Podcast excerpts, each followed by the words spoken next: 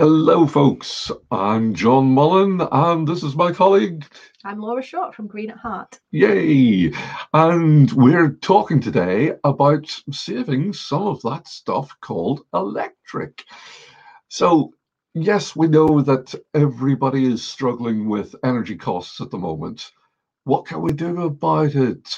How can we save in any way possible? Because the costs are it, it, it's causing so many people to struggle.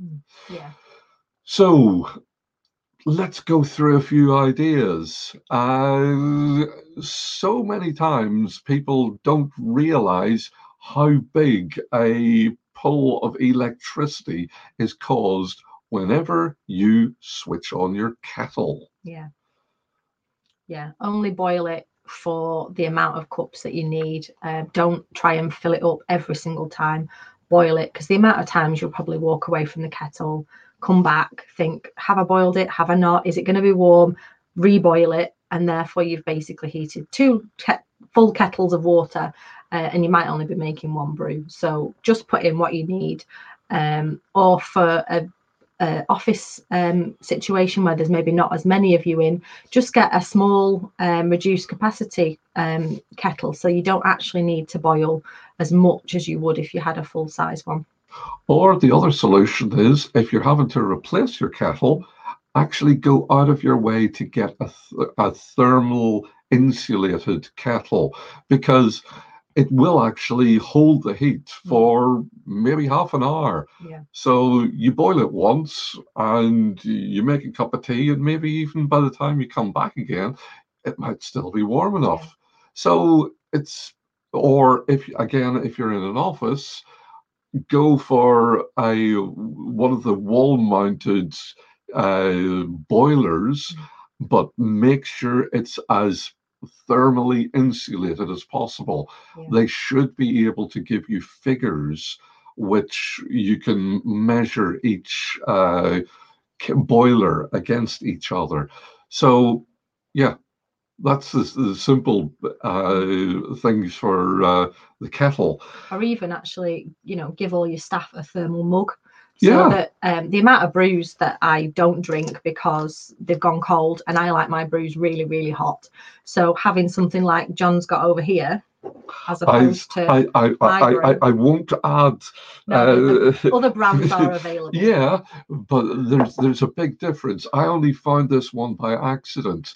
The normal thermal mugs which I'd been using might have kept the a cup of tea hot for about 15 minutes, maybe maximum half an hour. This will actually keep it warm for over two hours.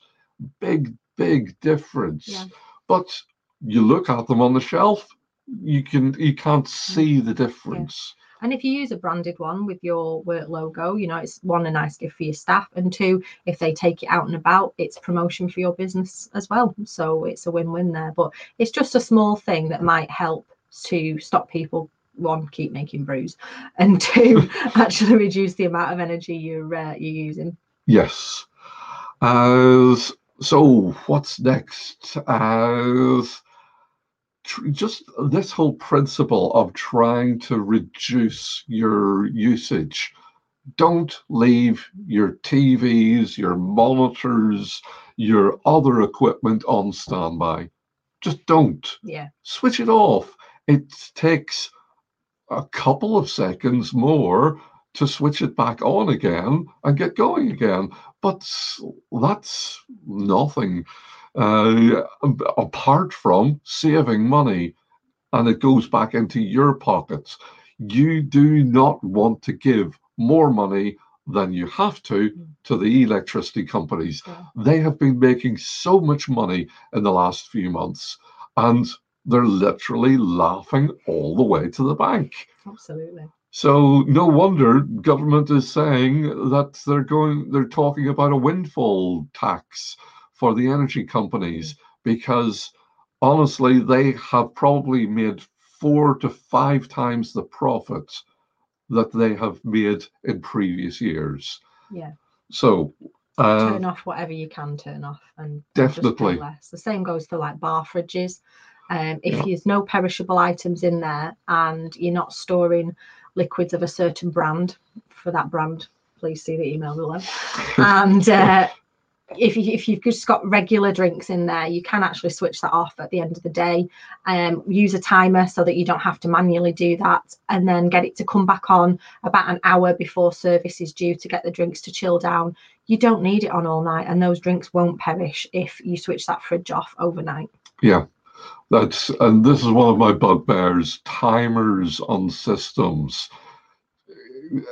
heating systems, uh, fridge systems, lighting systems. If there's a timer on it, go and check that it's actually switched on whenever it's supposed to be switched on and switched off whenever it's supposed to be off Yeah.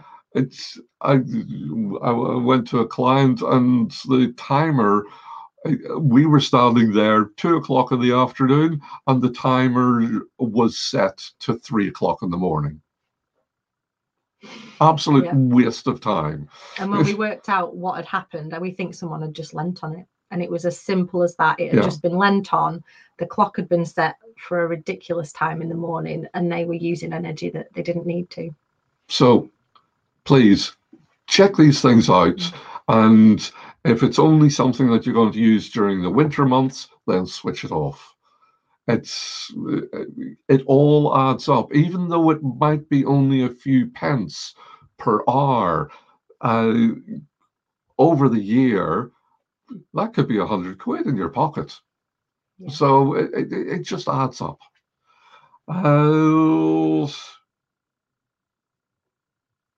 anything else I think just have a health check around your business. Yeah. Actually know what you're using, when you're using it, and if you don't need it, just switch it off.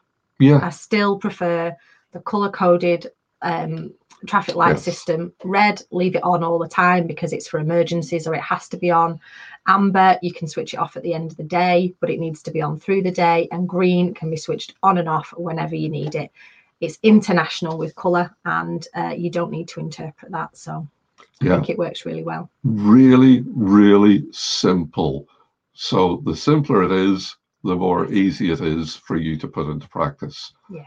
And that's what we're all about. We want to help you reduce the costs that you are paying for your energy bills. So if you want to talk to us, email us on the emails below, energyevangelist at energypricesaver.com, or come and look at the website and there's lots to talk about. So give us a call anytime or comment on any of our uh, messages which we send out and we'll get back to you. So until the next time, bye.